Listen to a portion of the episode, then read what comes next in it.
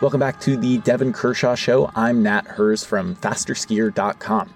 We're back for week two of the World Cup, this time from a frigid Gällivare, Sweden.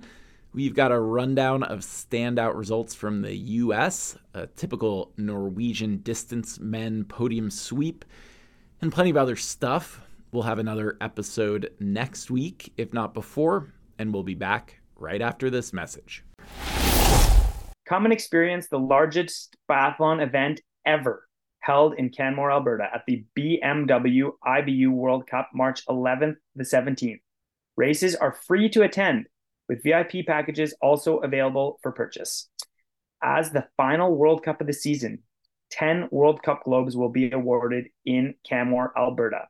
The action is fast, with plenty of community events scheduled at the newly renovated Canmore Nordic Center.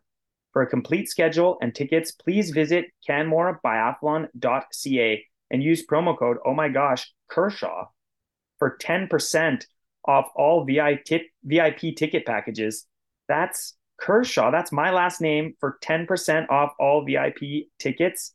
Get your butts to canmorebiathlon.ca.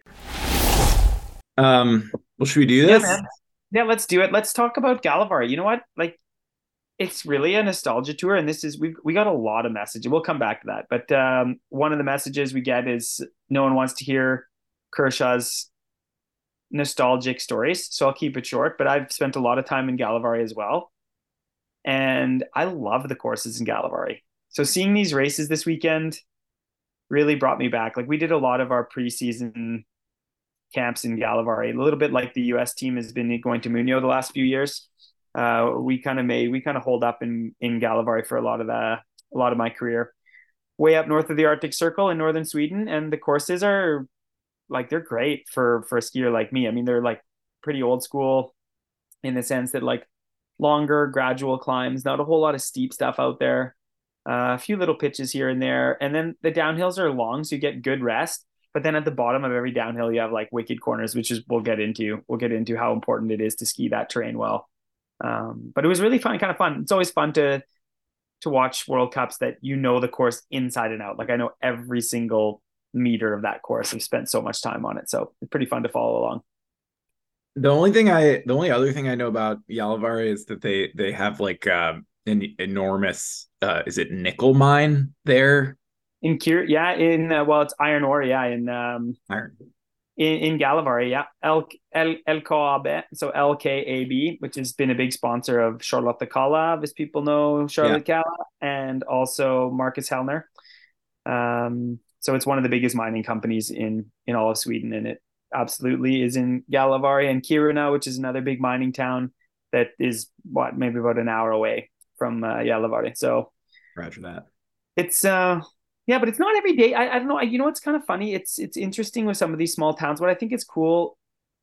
I mean, maybe not as cool when you've been when you're an athlete yourself and you're like, oh, it's dark and you know it can be tough to travel way up there. But it means a lot for these communities to have such a big event in a small community, and and I don't know. I think there is something to be said about that. Honestly, like the whole community comes out and supports the event, and that's what makes cross country skiing kind of special. You know what I mean? Like with running with a marathon, like everyone wants to run in like think about it, like London, Chicago, New York, Boston, like huge Amsterdam, whatever. Like Valencia was just this weekend, people running fast there, Berlin.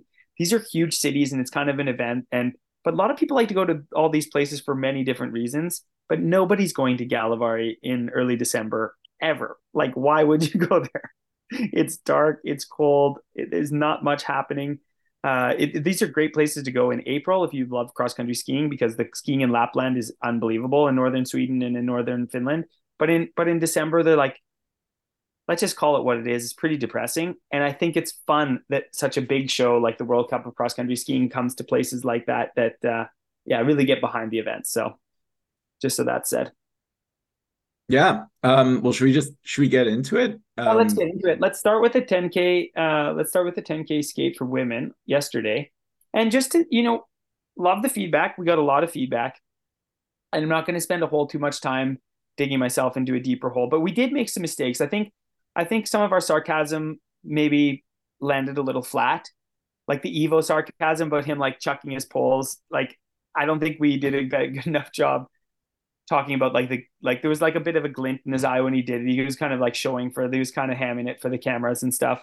And then his interviews, we touched on that a little bit, how he said it was like the worst race of his life. And he's obviously joking, but um and and the whole thing surrounding Diggins, and then you and I had a discussion on that. But one thing that we can say in all honesty is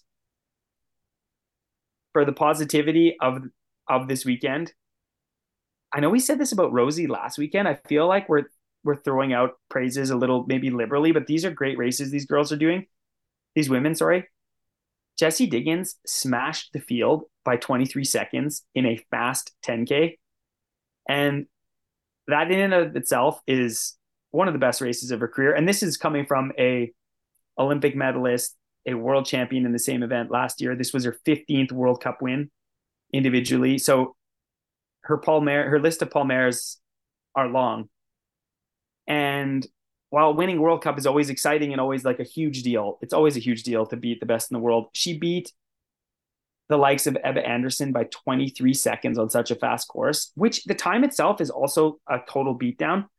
But after I let you speak and your your quick hot takes on this, I want to really spend time talking about how Diggins solved this course. Because for all the young ski racers, male or female, if you want to know how to dissect a individual start perfectly, look no further than what Diggins did on Saturday. I think it was, I mean, she's had so many great races, but this was definitely, if not the best, one of the all time best tactically orchestrated races I've ever seen Diggins do. I I wish um I've been watching the Formula One series Drive to Survive and that um they the it seems like the data that those guys have access to for F1 like where they kind of are charting lap times and charting you know they've got like speed curves and like man i would love to see some of that uh for for diggins race on saturday because you could just see her making time and i'm sure this is what you're talking about but like you could see her making time like in these specific segments of the course like going over the tops of hills and it's like i would love to see her charted against some of the other athletes like not maybe on the uphills or maybe on the uphills and and on the downhills but like you know those like hill crests where you're trying to build speed into the downhills where i feel like that's where jessie was making a lot of time i i do want to come back quickly and you know i think we can make this conversation as as big or small as as you want to. I I, I do want to quickly also address like we got we got a lot of feedback uh, on the last episode, uh, you know, specific to the comments that we made about Jessie Diggins at the finish line last weekend, and I don't know. I mean, I think I think I feel compelled to respond a little bit, and I I think um, first of all, I think we pissed off a lot of people. Uh, it is safe to say that I actually having been in situations where I've pissed off a lot of people in other forums. Uh, the responses that we got over email, I thought actually were like fairly generous. They were, you know, folks saying, "Look, we're dedicated listeners, but." we really didn't didn't like this commentary and you know what what i i was kind of in the moment you know if you listen back i was kind of like i don't know that i agree with this take devon um you know i think you cross the finish line after getting on the podium in a world cup race and you can kind of do whatever you want but i also didn't i don't know i hadn't really thought about it enough and that we got some like pretty constructive emails and i think you know and for people that didn't listen you can go back and listen. You know we talked about quote unquote the level of drama that was being shown at the finish line um, which you know Jessie had blood on her face. She you know looked like she was about to pass out needed to be helped up.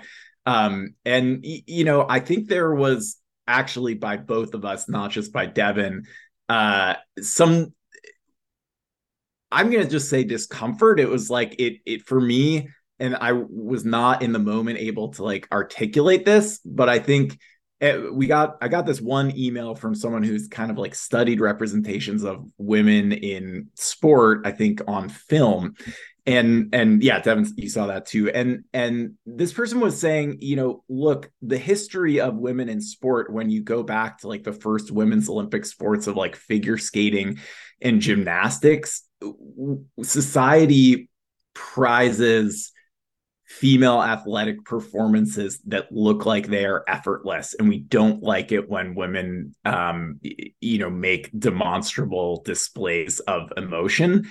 And i think you know if i'm being honest i i it's like it it isn't my favorite thing to watch jessie's like sort of uh display of emotion and stuff at the finish line.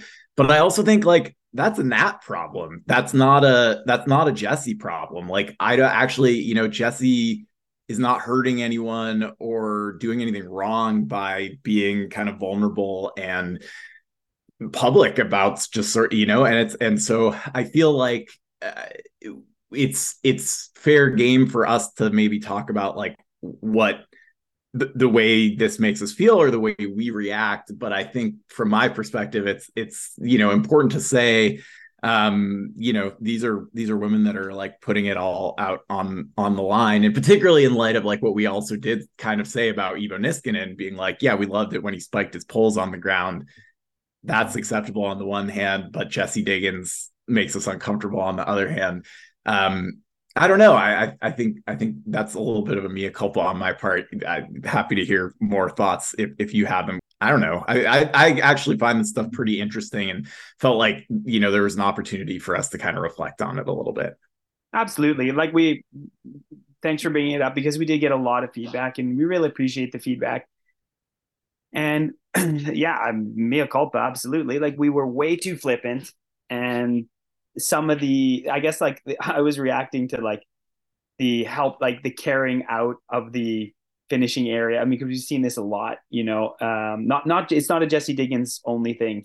And we were but we were way too flippant and i i truly apologize. And i think we have to be more sensitive. And i that that email specifically that that you're speaking of nat like that that definitely gave me pause. And i think the way all these athletes are able to dig so deep and go absolutely to the basement. I know, I know viscerally what someone like Diggins is feeling at the end of that. Just like Klæbo too, who just crosses the finish line, takes his poles off, and doesn't care. like, or Marit Bjørgen, um, for that matter, because that was the life I led. But that that said, um, as we know, and she's a Jessie Diggins is absolutely a a role model for me and my kids love cheering her on on TV and and she's the best US women's cross country skier, the best US cross country skier ever bar none. And yes, sorry Kikkan if you're listening, hopefully you're not, but if you are like you're an amazing skier too. I'm not trying to take anything away about the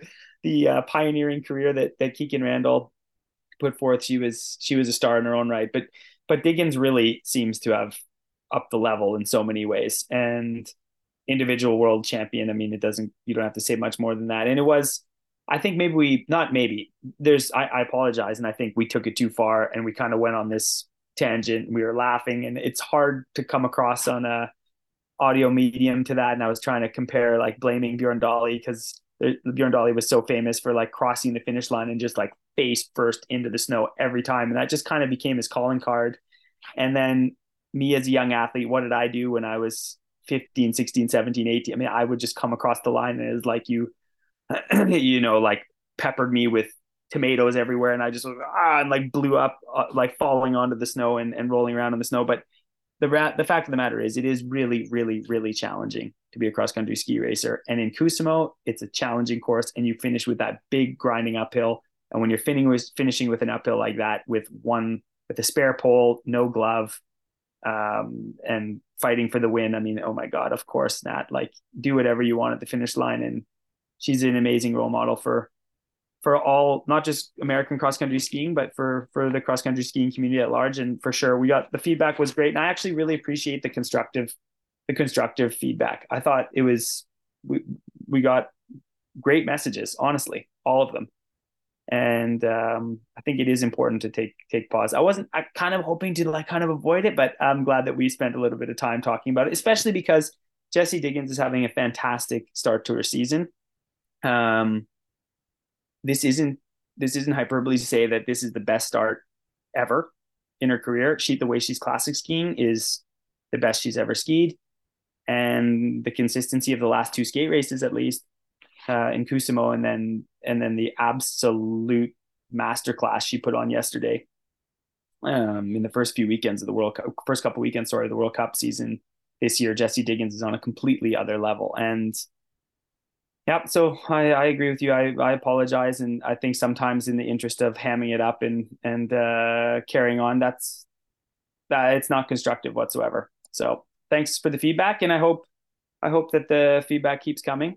And now let's get back to how she solved this race because what you said is exactly where I was going is you you feather your efforts. And if you know cross country skiing deeply and even if you don't and you want to go back and watch this race again watch the power that Jessie Diggins is taking out of every corner the speed talking about F1 like this is a big deal in motorsport. It's a big deal in cycling it's also a big deal in cross country skiing, especially on a course like Gällivare, where you have these long descents that always, always, always finish with a pretty challenging corner. And if you can take speed around that corner better than others, man, you can exploit your competitors in a huge way. And Diggins was doing this better than anyone, honestly, like better than the men were doing it. It was incredible to see. And the speed that she was able to take, as you said, I know I'm just parroting and we'll get hate mail about that too, but the, she would feather her efforts and you could see it. And with Diggins, sometimes you don't, right? Like Diggins is a hard on your sleeve kind of racer that kind of can mash, right? Like we've seen, we've all seen Diggins like technique fall apart, but still drilling it and just mashing up the hills. Not in Gällivare. She took her speed beautifully out of the corners, way better than any other female. We've talked about this before. She's the best descender on the female World Cup by a factor of 10. Uh, no one descends like Diggins and carries her speed but into these climbs because these climbs are gradual. And even with all that speed into the beginning of these climbs, you see that she's skiing with such power and I almost want to say like poise. She's she's patient. She's patient at the bottom of these hills, even though she's taken way more speed out of the corners than the likes of like Ilar Ribom, who's a sprinter, is a beautiful skier and also t- carries her speed well out of the corners. If you compare Diggins to these girls, these women, sorry, it's it's not even it's not even close she feathers it. And then over the tops of these climbs, like you said, she is smashing, dude. Like the power that she is able to generate. And it was a distinct strategy that that's how you solve a course like Gällivare to win. And she did that perfectly every lap on every single hill. And I'm telling you, it was a masterclass in in tactics. And and you didn't have to see a timer. You didn't have to see the results. Like she looked like she was on another planet compared to her competitors. And her competitors, let's not forget, are like individual world champion, multiple world champion Ebba Andersson, and and making her making her look bad when Ebba Andersson actually was skiing pretty solid too. Like her technique was solid. She was solving she was solving the challenge in a pretty like a super solid way. But on a day like today, when Diggins is on another level, no one no one could touch it. It was it was one of the best races I've ever seen her do.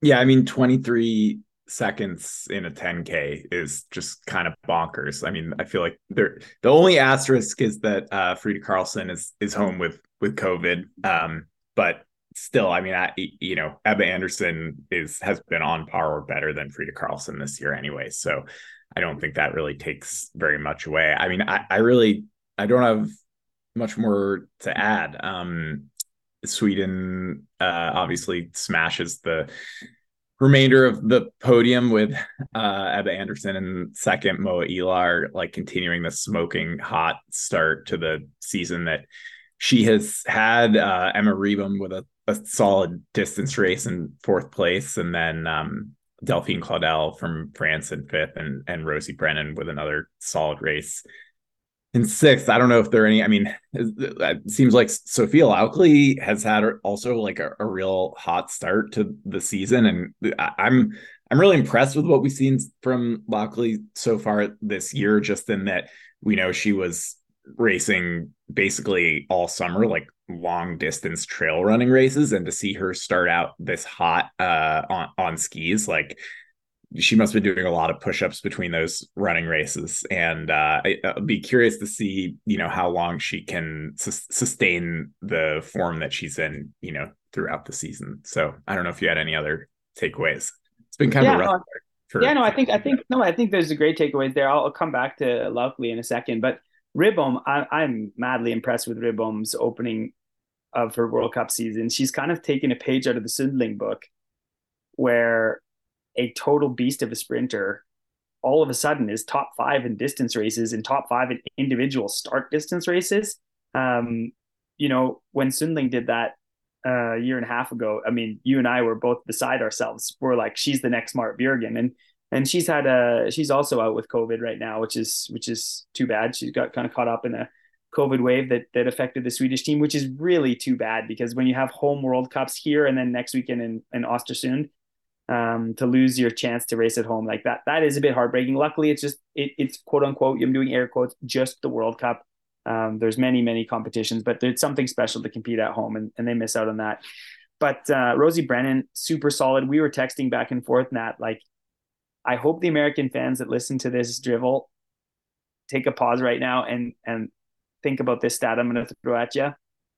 One and two one and two in the women's overall World Cup standings. I know it's only after two weekends, but who cares? They're both American. They should this come. Is, they should come back home for a parade right now. Oh, for sure. We need a like the Macy's parade. Like, no, no, we need to. We need a cross country ski parade. A, a life, a life size Jessie or a, yeah, for sure. This is float. yeah. This is a lifetime achievement, and we're only two weeks, so we're not gonna sing our praises too hard. But Rosie starting the season so hot, but one and two in the overall World Cup for for American women. What I think is really fun, and we've touched on this before, and yeah, we've been flippant about it and stuff, but to get more serious about it, I think it's pretty fun too that the Jessie Diggins approach and the Rosie Brennan approach in pretty much all aspects of their preparation, other than they're hard as nails and they train really hard, but their approach to their preparation and their approach to how they just do their craft is very different. And yet you know that that old adage like all roads lead to Rome. It's amazing when all roads lead to Rome in a Lamborghini, you know, both lead in an F1 car because they're in Red Bull's F1 cars. I mean, they they're they're skiing they're skiing at an incredible level, and uh, I just thought that was really impressive. I also loved the women's race all around. I, I thought the women's race, as it usually is, and maybe maybe we haven't spent enough time about how exciting women's cross country skiing is, especially these individual races, both sprint and distances. There's a lot of different women that can compete. There's a lot of different nations that are competing.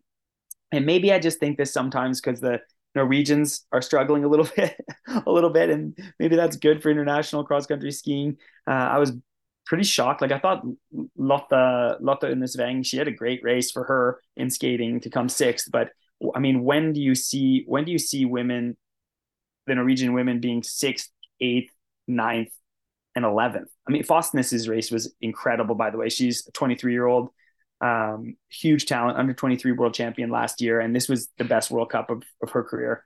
That was fun to see. But I'm just saying the Norwegian women had a rough weekend, like super rough.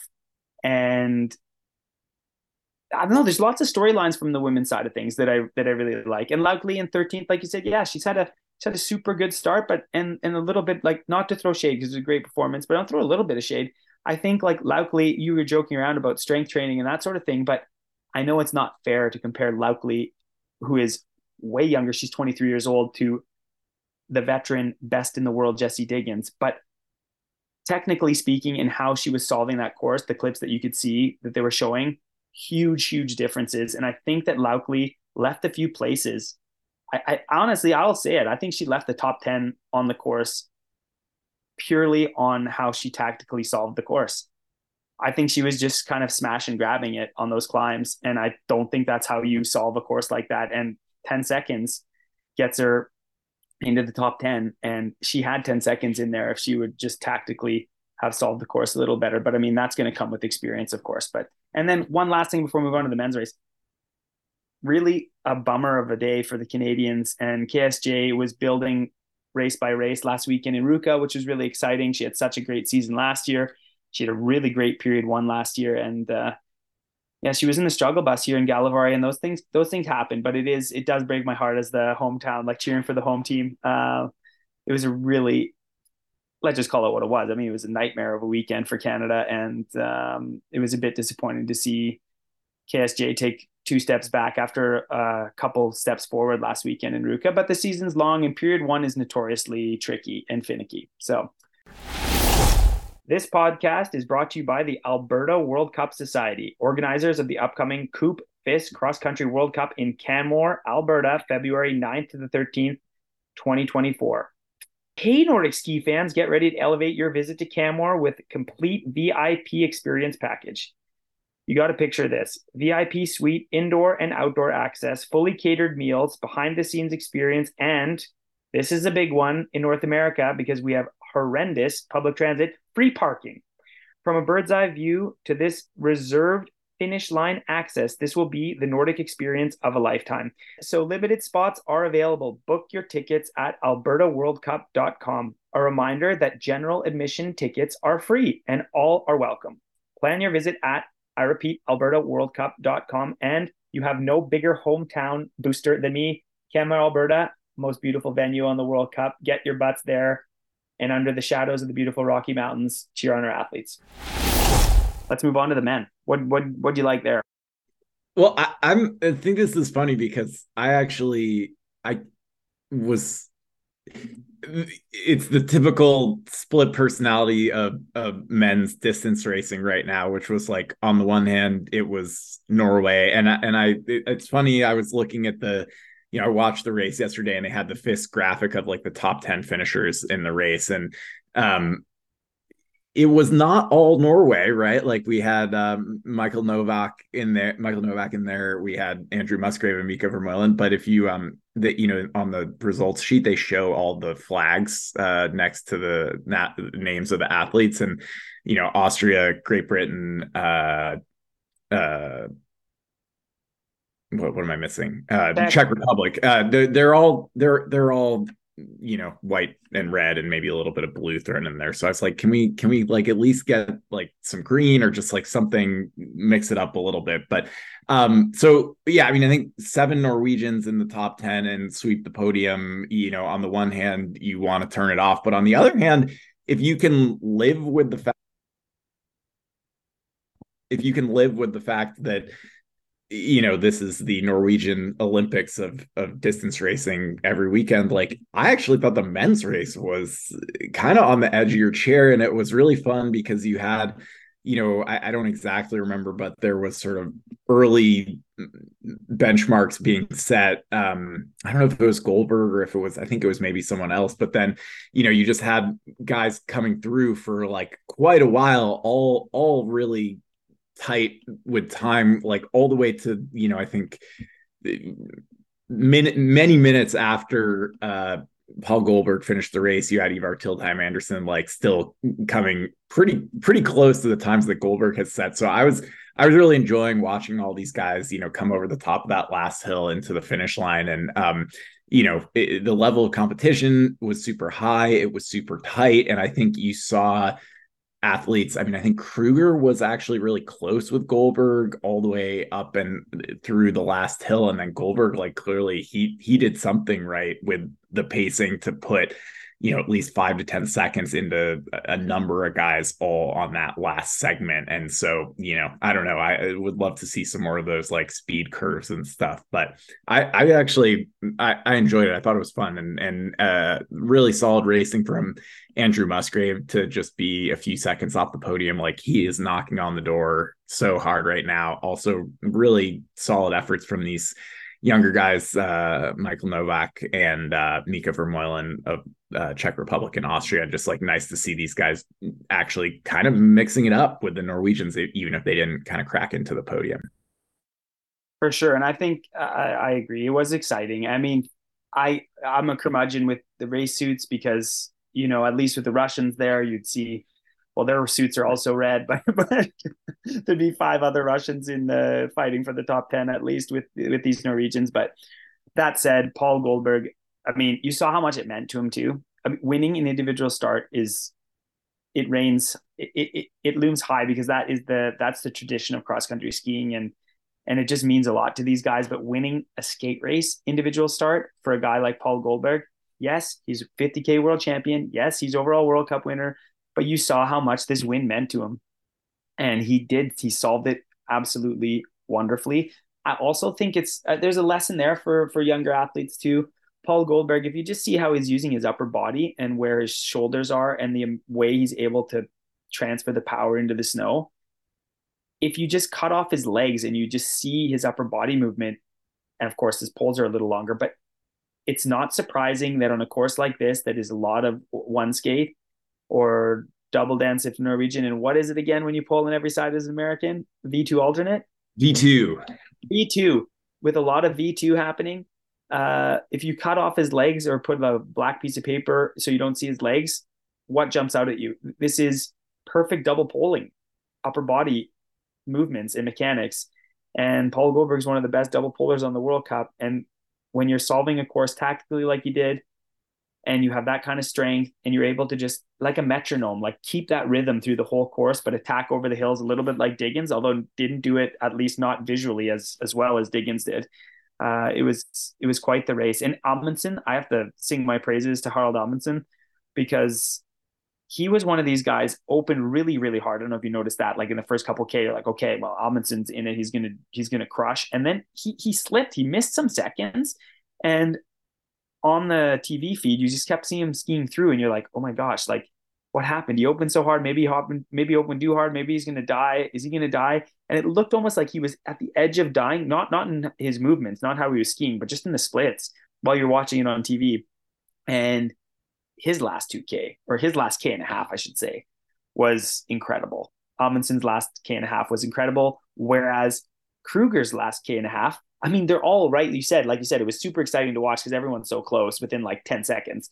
But Kruger's last K and a half you know, his his high VO2 max, his capacity, that's his strength and his technique too, just couldn't match a bigger power, more powerful skier like Pål Golberg and Amundsen. And then Iver Tildheim Andersen is just such a fun story because he had such a breakthrough season last year.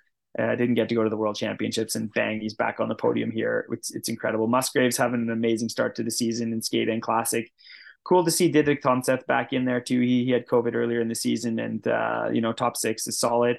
And then Jan Thomas Jensen, I mean, talk about a guy on cloud nine, wins his first World Cup of his life last weekend, and then follows it up by being eight seconds.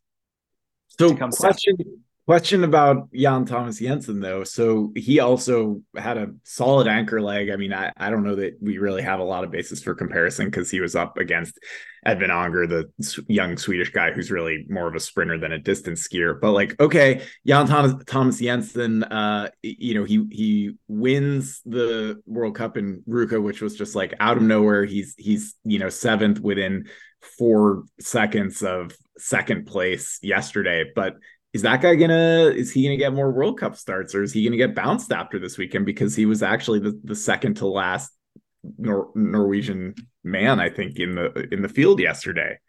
And, and this is what's so hard, right? This is what's so incredibly hard because next weekend, what is there on the docket in Ostersund? It's another 10k skate, right? And and yeah, you look at it, they have six starts plus the Noram or not Noram Scandinavian Cup leader. Uh, and so you have like one, two, three, four, five, six. He's the sixth guy, so he's right on the he's right on the bubble to get that start. But are you really going to leave Nyenget at home when Nyenget won a World Cup last weekend too? Being on the Norwegian team and being the staff of the Norwegian team that gets to pick these starts is just an impossible, an absolutely impossible choice to make but luckily the impossible choice to make is who gets who gets to win because you know one of these guys is going to well, win next weekend in Ostersund so it really doesn't matter on the team side but individually it matters a lot and I think I think what Jan Thomas Jensen has showed the last couple of weekends is something that uh, is is incredible and, and inspiring for a, there's this is what people know. I know Americans know this and Canadians know this, but the depth and the professionalism of the the next best in Norway, especially on the men's side, it's deep. There's a lot of athletes that are giving their whole life for the chance uh, that Jan Thomas Jensen is has and is taking now. And I think it's a real inspiration for a lot of those guys that have been toiling and grinding on the Scandinavian Cup and uh, like grinding in the minors really for the last. Some of these guys have been in there for like six, seven, eight years grinding for that dream of the World Cup, and the performances that Jensen has had, and then then the experiences like the relay you said today, anchoring the Norwegian men's relay team is so exciting, and and uh, it, will be really really inspiring. I I do want to sing the praises of of uh, Gus. Gus has really turned this around, and and this is actually kind of fun. I want to, and also, of course, Vermeulen. I, I don't know where this has come from. This is insane. Like he is, like what what Vermeulen did, like like the Austrian. He's 11 seconds from winning the World Cup. You saw what he was last last weekend. Not not just his result in the top five, but uh, last week he was all over the front of that race skiing with Nyenget trying to get away. Like who is this guy? Like, where did this come from? This is incredible performances by him, and if he can keep this up, this will be the this will be the surprise of the men's World Cup the way he's skiing. But Gus, coming back to Gus, really struggling, like on the struggle bus, super big star as a junior. We've talked at nauseum. We don't need to burn too much airwaves on it, but well, well, I mean, I think just helpful for folks who maybe haven't don't know the history. Like Gus is like the pride of Alaska. You know, was racing at at you know Spring Series national championships since he was like thirteen or fourteen years old. Wins a gold medal at World Junior Championships, which is like you know that that just makes you the next Michael Jordan of cross country skiing in America. And then you know for the first two three years as a senior really has has struggled to to get it dialed in and and and you know had some just really uh, brutally difficult results at like world championships at um at olympics uh, two years ago. And so just that kind of sets the stage for where he's been this year. For sure. And now he's now he's now he's all over the top 20 and really like in that kind of 15 around he was 16 yesterday but in that kind of like top 15 area. This is elite skiing. Even with the Russians there, that's you're in the top 20 or around 20th.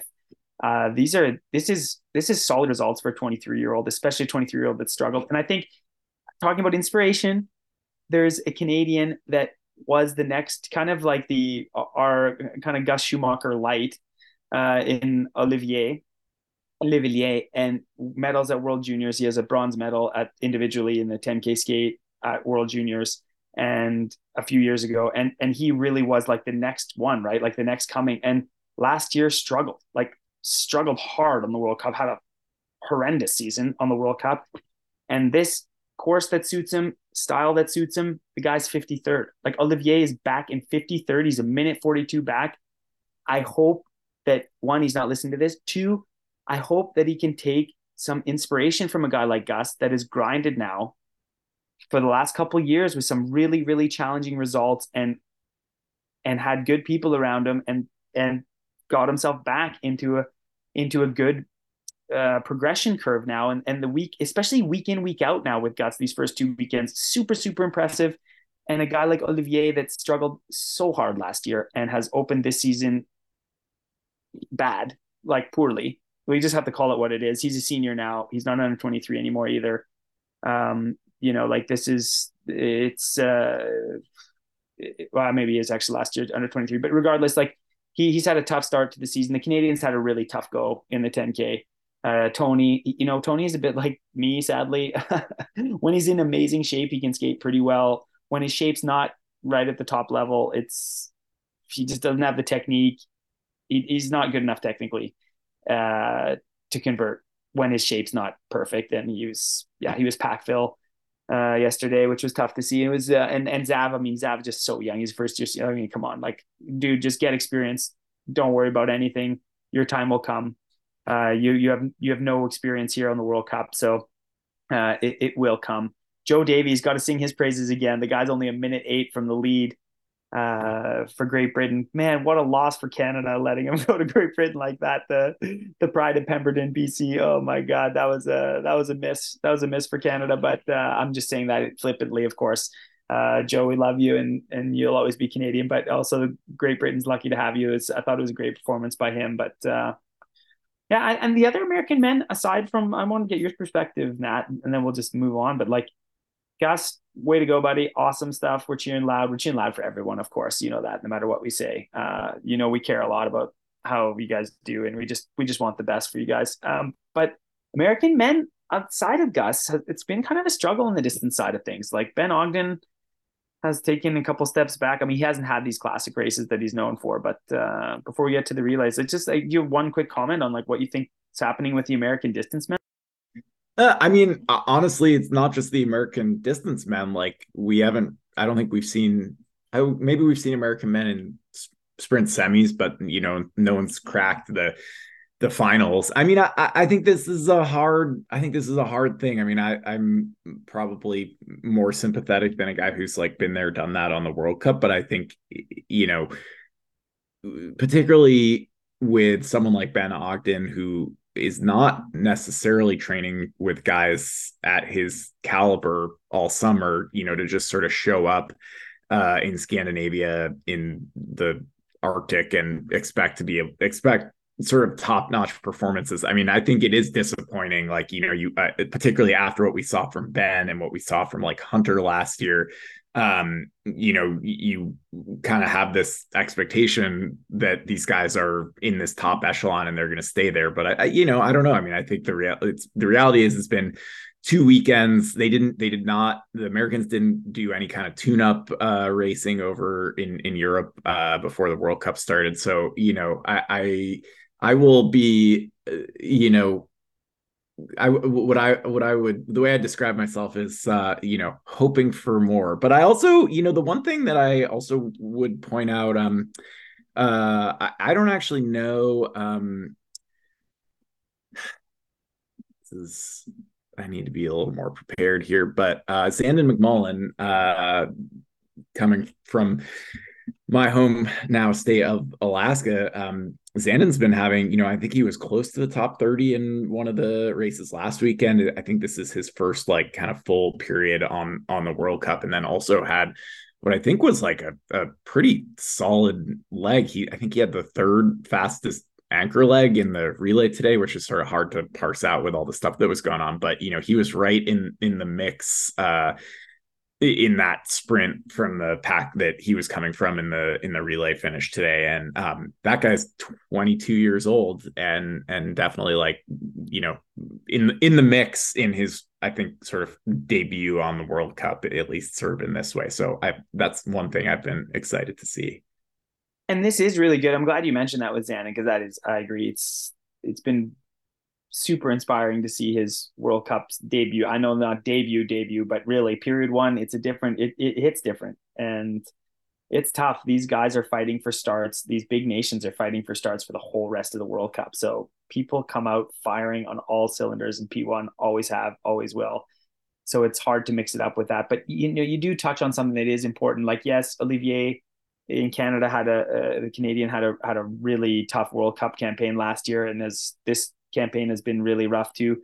But let's not lose sight. These 22 years old. I mean, these guys are young, and you got to learn to walk before you can learn to run, and that shouldn't be forgotten. So while it sounds like maybe sometimes um, I can be a little crass or a bit like hard, uh, that that's not the that's not the meaning. But it's also like top sport is brutal, and we don't all just sit around singing kumbaya. That's that's not what it's about um, you know, I know these guys want more and they expect more out of themselves, and it's there. And I want, I, I, I just hope they don't lose the faith and and and keep keep grinding. And that's why I tried to tie it with Gus, right? Who really did that, who really did grind away and, and made some changes this year, training with APU now and um, surrounding himself with some really top notch athletes that he can train with week day in, day out, and Ben finding his way. And Zan. There's a lot of there's a lot of fun storylines, but a lot of these guys are really young, and it's tough to be here on the World Cup and not kind of achieving your expectations, kind of thing. So it, it, it is tough, but it's it's tight. But Vermeulen, the, the problem that happens every year is every year there seems to be these guys that come out of the woodwork. Where you're like, well, look at Vermeulen, like, come on, like he's like right in there, he's fighting for the World Cup wins. Like Gus is way better than him traditionally, or you know, Olivier is like 10 times the skier previously than like, dude, but that's the beauty of cross country skiing. I love it. That's what makes it exciting is like these guys come out, you don't know where they come from. I mean, I know he was good junior and he was a Nordic combined athlete and his brother's a pro cyclist. Like people that are really deep in the weeds that want to read up on Vermeulen, it's not hard to find his story. It's fun and talk with Jostein or you know the Akkerdali guys that are helping him out. But still, it's um, it, it is still. I don't want to say easy, but he's 11 seconds from the win. You know, you just want this so bad for a guy like Olivier or, or any of the young Americans or, or the Canadians. But anyway, we'll leave it there. Let's move on to the women's the women's relay. I've got. I want you can start. You can start, and then I'll I'll just give my two. No, I mean I I don't know. It's I, I think we can talk really quickly about like it. I think there were six countries in the women's relay, which is just it makes you want to cry. And I think that, you know, I was reading some coverage where they're contrasting it with biathlon, which I don't know, had like 15 or 20 nations in there, like women's relay. And it's like, I, I don't think we need to beat the dead horse that's like the, the horse that we've been beating about cross country skiing sort of losing ground and being behind that horse is like it's decomposing it's under the ground it's it's been uh uh cremated already but like this i'm gonna i'm gonna exhume this horse just for a second yeah and before i before i do go too hard listen at the sharp end of this race. The women's relay was super exciting. Diggins was classing like a total champ. Rosie's leg was insane. Sweden was coming from behind. Like it was awesome. The top, the sharp end of the race, amazing stuff. But we'll come back to that. Don't worry. But the the Six Nations doing a World Cup relay is unacceptable. And we need to come up with a better system. FIS has to come up with a better system to there are great nations in cross country skiing. France went home. They didn't even they didn't even field the relay on the men's side either. They decided to go home. Like speaking of this, like FIS is trying, and I, I applaud FIS actually, like putting all these races in Scandinavia, cutting down the airfare. So you're not traveling back and forth from Central Europe. It's quote unquote better for the environment. It's not. We're burning so much gas, and all these athletes have 60 pairs of skis. Like we can leave that aside. But really, they're trying, right? They're trying to do something. There's a fluoro ban now and and yet big teams like France decide like we've been in Scandinavia long enough, we need to go home and eat some raclette. And I get yeah. that. We, I, well, well, like it. Do you? But like, okay, we need to go home twenty four hours earlier. Like, I know like, exactly. No, but here's but here's the point. Here's my point. I'm trying to make. Biathlon has profit sharing. The IBU gives support in the form of like vehicles and cold hard cash to all these nations. There is a profit sharing strategy that the IBU is using to keep these underfunded smaller teams able to do the World Cup, which is the product, which, like you said, can have a relay with deep start fields. Yeah, the, the, bad teams or bad. The, the developing nations in biathlon are they're getting lit up by Sweden and, and France and Italy and Norway, but they're they're in there and they're able to compete and over time, their strategy is over 20 years, 30 years, maybe some of them can come up and compete. Whereas cross country skiing, there is no profit sharing, zero. The teams are like you do it yourself. Two, there is no consequence for you to not to do the relay. They tried giving some world overall World Cup points for doing relays and stuff in the past, and that got a lot of blowback, which I understand. But at the same time, there is no consequence to skip the relay whatsoever. And then they have a schedule like athletes have been saying and staff have been saying for years and years and years this you have to look at the racing schedule and look at the load that you're putting these athletes into like how many races there are plus the travel plus a marquee event like the tour de ski which looms large at the early january. Then in another years you have that plus a championship that people want to peak for and, and win medals in. It's not surprising in this current structure that FIS has put together that people are skipping the relay. But by doing that, you're cannibalizing your product, you're cannibalizing your sport, and you're making it a laughing stock. I can't call this relay World Cup. The women's relay, I loved watching it. I loved the storyline. I, I, mean, Diggins was skiing outside of herself in class. It was awesome. And Rosie, oh my lord, like yes, ma'am, it was awesome. But I, I, I'm I'm just I'm clouded by what I saw because like Six Nations, this was this was like an invitational. I don't know. It was like a cross country invitational in Gällivare, yeah, and that's not no. what it should be. It's not what it, it should be. And, and this is not good. This is alarm bells shouldn't just be ringing.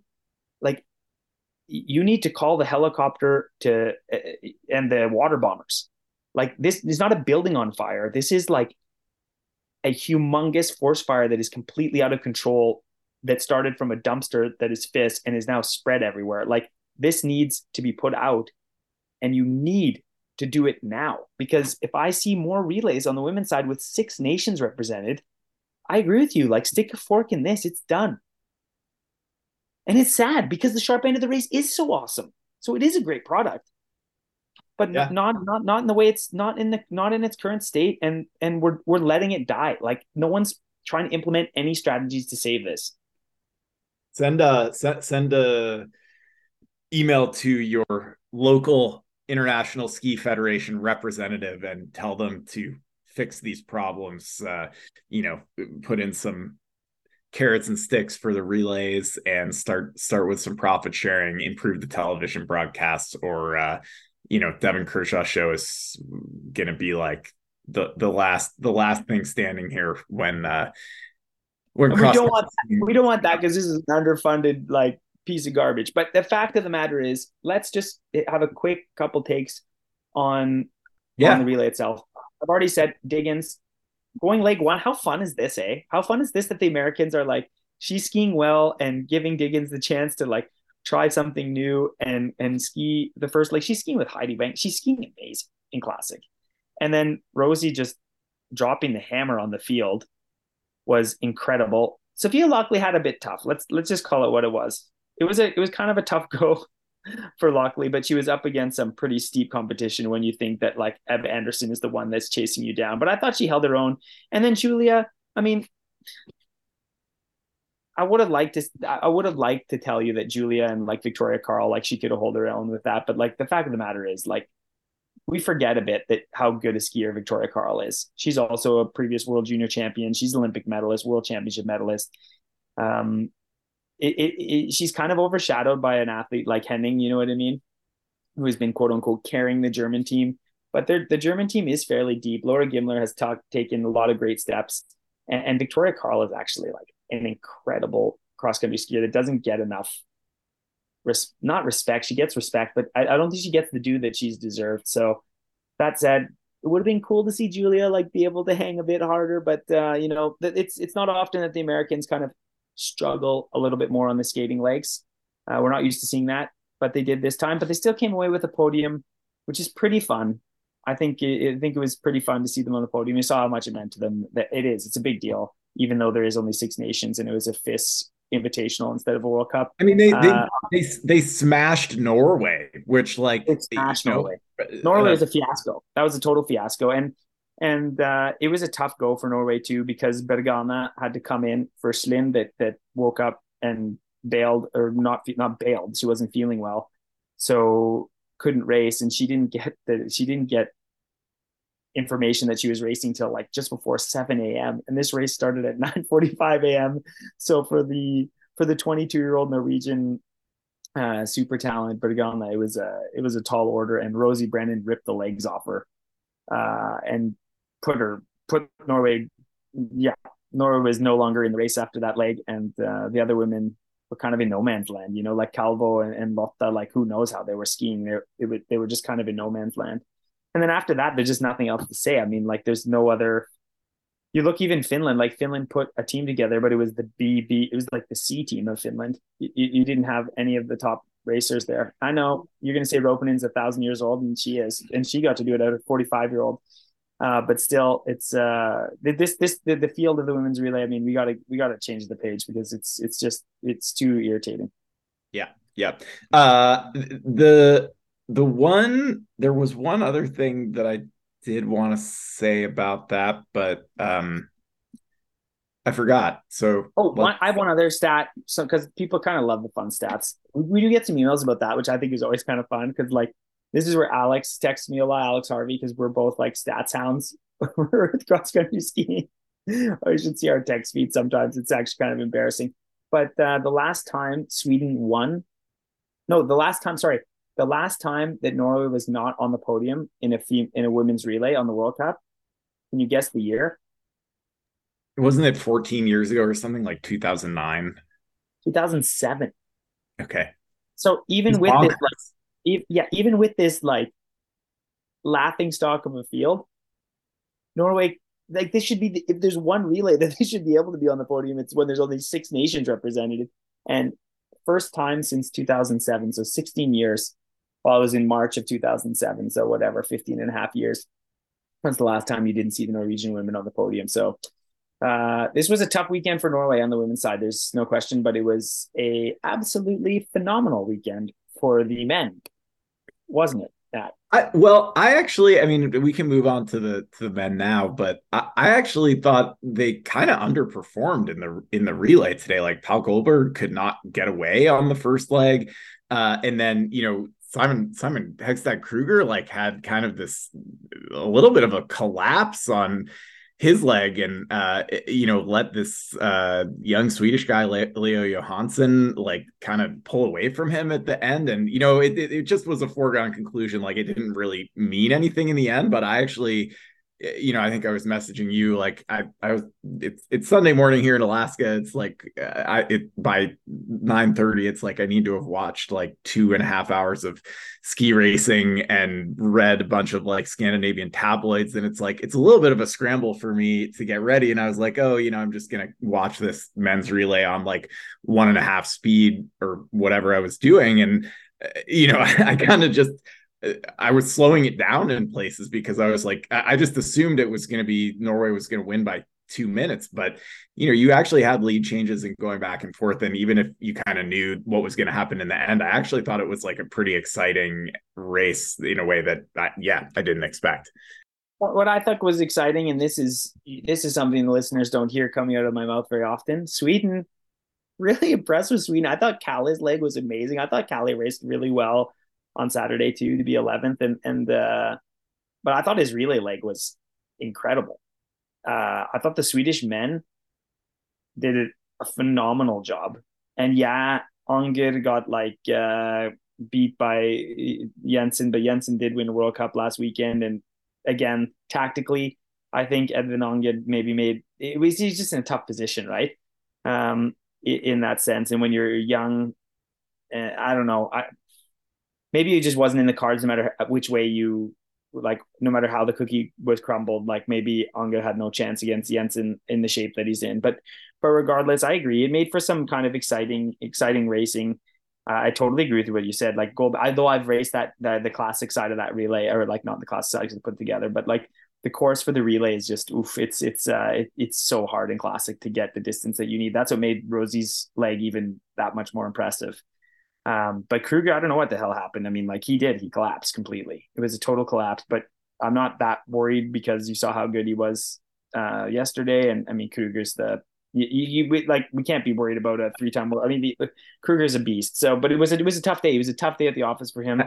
I, I, learned the Norwegian word for that when I was uh, reporting on the Holmenkollen. Uh, it's sort of when you have a, a infamous collapse. They they call it a, a sprekke, I think. Yeah, right? That's yeah, like yeah, yeah, sprekke, like yeah, like a crevasse, like it just like like a big gash. Yeah. yeah.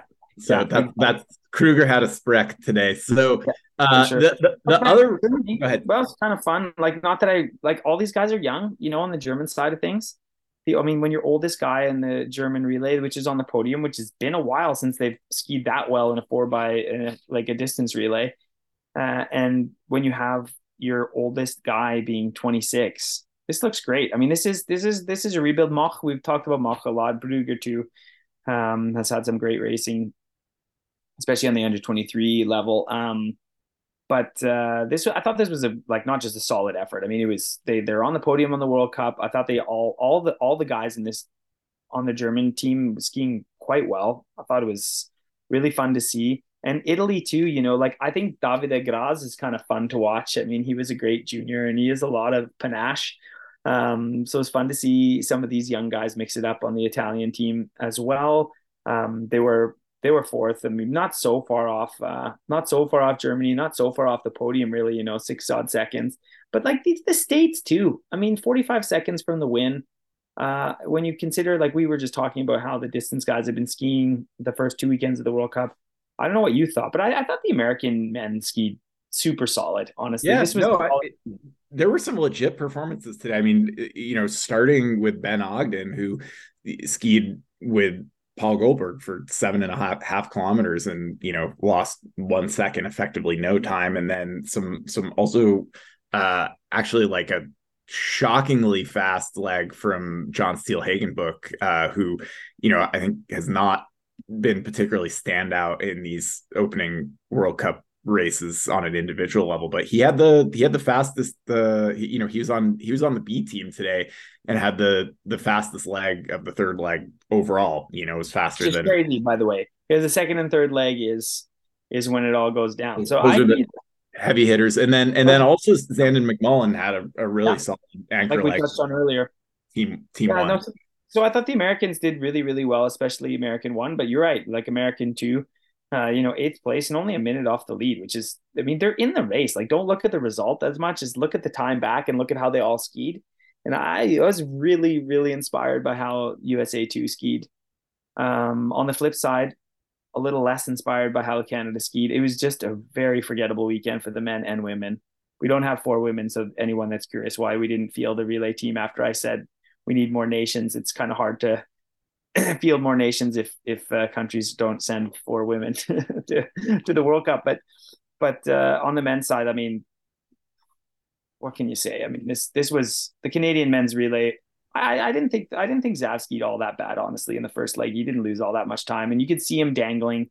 And again, he's so young. But after that, like man, oh man, it was uh, it was hard to watch. It was really hard to watch. And I actually want to come back and say, uh, when was the last time we had two American men's four person relay teams? I, I mean, that was that was cool. It's it's nice that nice to see that we actually have American men over there. Yeah, can, not just eight American men over there, but eight American men over there that can race within a minute of the win. Yeah, pretty fun. Pretty fun. Yeah. What do we got? Uh, what do we got coming up? Östersund, buddy. So we're staying in Sweden and we're just going to go a little bit further south. Um, people that are Nordorks to the Maximus probably watched the biathlon races that were happening. The World Cup openers in biathlon were in Östersund. These past, uh, they do a much better job with their scheduling as well. Just saying, uh, they're in their venues for longer, and they've been there for the last five six days competing in Östersund, which is a great venue, great town in the middle of Sweden, and great fans for the biathlon races at least. So we'll see if they show up for the cross country. I, am assuming they will, and it'll be fun to see the storylines with some of these Swedish women that have been ill. Uh, see if they can come back and and get back on the start line. Crossing my fingers for all the athletes. You know, traveling down. Uh, any sort of travel days after these hard weekends of racing. It was cold in Gällivare too, which stresses the system a little bit differently than if it's plus three and sunny. Um, wishing yeah, everybody re- healthy and safe travels south to the to Östersund, and we look forward to next weekend. It'll be fun. So, so one other question I think to for folks to look out for, like, are we going to see Johannes Klæbo next weekend? He raced twice this past weekend in like Norwegian Cup, won a sprint race, and then did not win a distance race. Got beaten by uh, Henrik Dønnestad. So, like, I don't, I don't know what Klæbo's going to do, but you'd think he he'll be back on the World Cup after some time at home. Um, but you know, definitely not the guy, still not the guy we've been used to. Uh, I would also like to tip my cap to uh, Wang Qiang from China, who you know he was fourth in that Norwegian Cup sprint. Uh, it, not you know he's not he's not quite to beating Johannes Klæbo yet, but he did beat. I think he beat like Mats William Jensen, who's like a, a totally legit sprinter, and like just getting into the final of a Norwegian Cup sprint, I think it's you can fairly say that's like not really any easier than getting into the final of a World Cup sprint. Oh, he beat Taugbøl, dude. He beat Håvard Taugbøl, who is like a world championship individual medalist. Like it was a great sprint by him. The the Norwegian Cup uh, that just happened in, in Gålå an hour 15 from here in Lillehammer, uh, especially on the sprint side of things. I mean, it was a World Cup level. Chanavat was there, Klæbo was there. It was uh, it was it was a big deal. So yeah, it'll be interesting with Klæbo to see what what happens coming forward. But again, like he's the best skier, man. He's fast becoming the best skier, male skier of all time. Uh, he's not there yet, but he's he's fast becoming, and it, it just it just goes to show that when you get a when you get sick just before the World Cup period starts, it's really hard in this first period to claw your way out of that. Mean, it's no problem in the long run. I mean, it's gonna be no problem by the time the Tour de Ski comes around, or even like uh, January, February. But but uh, and these races come fast and quickly, and and if if you get yeah, just bad luck, right? Like a lot of people are sick. I don't know what it is in Alaska, but in, I know here in Norway and in Canada, there's a lot of people with like influenza's already started. You have a lot of COVID happening, and a lot of children are sick with multiple viruses at the same time. Uh, you know, like uh, RS virus is is given her here over here too, and and uh, other things happening. So, oh, it's tough for these athletes. They're really riding a, a knife's edge, and man, I oh, I really feel for them because it's almost easier to get sick like I don't know, in like a dead time of a middle of January kind of thing. Like maybe like get away from the tour without getting sick, so you don't get sick right after the tour, and then two weeks after the tour de ski or something, you have a little head cold in your back. But when when it happens just before period one, when you have all these races week in week out, man, it's tough even for the best in the world. Uh, you know, legends like Klæbo, uh, they're not supermen. So uh, crossing my fingers for him. It's always fun to have him on the World Cup, and he's uh, he's a beautiful skier to watch. And and um, yeah, you always want the best to compete at these things. That's the whole thing, right? Like same with Frida. You touched on it in the beginning. Frida would have got crushed by Diggins no matter what. I mean, like the, like I said, I think it was one of the best races Diggins ever did. And I go out on the limb to say it was the best tactical race Diggins has ever done. Um, but still, you want to see the best compete in, in, week in week out, and you never. It's always sad to see people uh, out with uh, because of some illness, and yeah. So crossing my fingers, everyone bounces back, and we keep on trucking up here in the dark. It's just getting darker and darker every single day, and my depre- seasonal depression just gets worse and worse. Perfect. It's uh, something to look forward to for another uh, three weeks till the winter solstice. So uh, we will bid folks adieu and be back hopefully uh, with some additional independent uh, guest expertise next week. Thanks for sticking with us. We'll be back.